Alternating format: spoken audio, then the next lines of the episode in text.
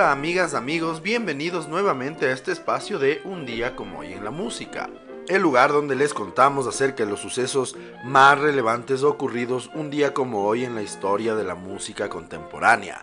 Bienvenidos. En el año de 1952, un día como hoy, nace en Winchester, Massachusetts, Brad Whitford, guitarrista de la agrupación Aerosmith, una de las mayores bandas de rock de la historia de la música. En el año de 1964, un día como hoy, nace en Bardo, Noruega, John Terry Norum, guitarrista y miembro fundador del grupo Europe, de enorme éxito a mediados de los 80 con la canción The Final Countdown. En el año de 1974, un día como hoy, Rebel Rebel de David Bowie entra en las listas británicas de singles al número 6, la canción subirá luego al número 5 donde estará dos semanas en esa posición. Fue el último single de Bowie en el estilo glam rock que había sido su marca registrada. En el año de 1979, un día como hoy, la banda británica Dire Straits comienza su primera gira por Norteamérica en el Fenway Park de Boston. El escenario que verá a Paul McCartney el próximo 7 de junio como parte de su gira Got Back. Un día como hoy en el año de 1985, The Smiths con su disco Midis Murder consigue el número uno de la lista británica de álbumes durante una semana. Desplazaría a Bruce Springsteen y su disco Born in the USA de esa posición. También en el año de 1985, un día como hoy, Stevie Wonder es detenido durante una manifestación frente a la embajada apartheid de Sudáfrica en Washington.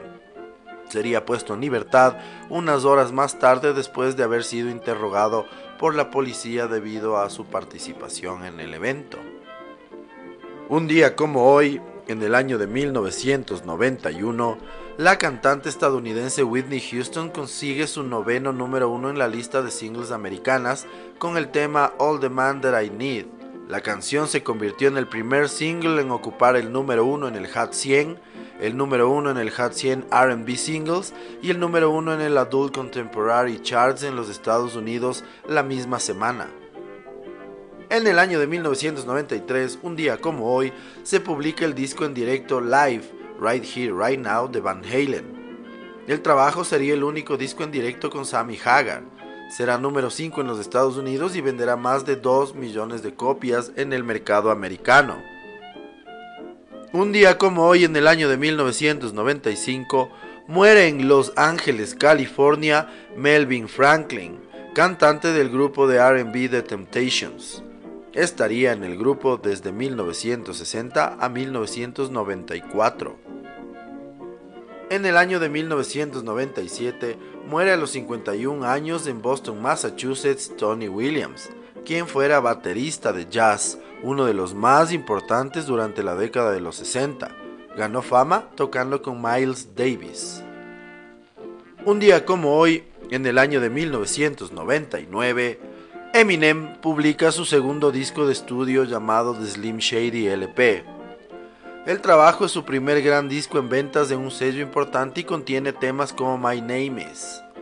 Será número 2 en los Estados Unidos donde venderá más de 7 millones de copias y 11 millones en total en todo el mundo. El disco marcará un antes y un después en el rap y en el hip hop contemporáneo. Un día como hoy, en el año de 2002, los Bee Gees hacen su última aparición en concierto cuando tocan en el Love and Hope Ball en Miami Beach, Florida. En el año 2003, un día como hoy, muere a los 47 años Howie Epstein, bajista de Tom Petty and the Heartbreakers. Moriría en Santa Fe, Nuevo México, de una sobredosis de droga. En el año 2010, un día como hoy, el Consejo de Patrimonio Inglés declara como edificio protegido a los estudios Abbey Road de Londres.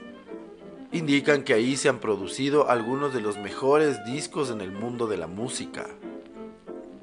En el año de 2019, un día como hoy, la canción Thinking Out Loud de Ed Sheeran se certifica por la Recording Industry Association of America con 12 platinos.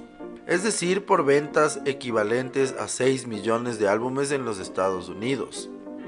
Esta certificación iguala a las canciones más certificadas en la historia de los Estados Unidos, que son Love the Way You Lie de Eminem y Rihanna y Baby de Justin Bieber y Ludacris. Asimismo, superaría la canción británica más certificada hasta la fecha, que sería Candle in the Wind de Elton John con 11 platinos. Así llegamos al final del recuento de las efemérides más relevantes ocurridas un día como hoy en la historia de la música. Y para cerrar este episodio, vamos a hablar un poco más acerca de los estudios Abbey Road de Londres. Abbey Road son los estudios más famosos del mundo, ubicados en Londres, en una de las zonas privilegiadas de la ciudad, son los responsables de la mayoría de los discos de los Beatles e incluso la imagen más emblemática de la banda fue tomada allí, a las afueras de los estudios, en la calle que lleva el nombre de Abbey Road. Hasta los años 70 eran conocidos como EMI Studios, pero luego del éxito del disco Abbey Road de la banda inglesa Los Beatles, comenzó a hablarse directamente de Abbey Road hasta que se terminó formalizando el nuevo nombre. Declarado monumento histórico por parte del gobierno británico, actualmente se utilizan sobre todo para el registro de grandes orquestas. Allí se grabaron, por ejemplo, la banda sonora de Star Wars, Harry Potter, Spider-Man, The Shape of Water, El Señor de los Anillos, Shrek, entre otros pero también se han producido una larga lista de discos que han marcado la historia de la música en las últimas décadas. Los discos más importantes que se consideran por parte de los críticos que han sido grabados allí son el Sgt. Pepper's Lonely Hearts Club Band de los Beatles en 1967, el Abbey Road de los Beatles en 1969, el Dark Side of the Moon de Pink Floyd en 1973, Duran Duran de la agrupación Duran Duran en 1981, Be Here Now de Oasis en 1997, Kid A de Radiohead en el año 2000 y Born This Way en el año 2011 de Lady Gaga. Por citar algunos de los artistas que han utilizado los estudios, están Stevie Wonder, Enaya, Iron Maiden, Michael Jackson, The Alan Parsons Project, Freddie Mercury, Radiohead, Red Hot Chili Peppers, U2, Kylie Minogue, Lady Gaga, Amy Winehouse, Divididos, Indio Solari, Gustavo Cerati, Dani Martín, Carlos Rivera, Juan Luis Guerra, Europe, etc. El 17 de febrero de 2010, EMI anunció la puesta en venta de los estudios de Abbey Road con la que esperaban obtener ganancias por encima de los 30 millones de libras esterlinas. Sin embargo, la movilización que causó la noticia provocó que el gobierno británico declarara los estudios como monumento histórico, lo que impide su demolición. Así concluimos otro episodio más de Un día como hoy en la música. Les agradecemos nuevamente por su sintonía y esperamos que nos sigan escuchando en los siguientes episodios. El día de mañana vamos a tener un nuevo invitado. Nos vemos. Chao.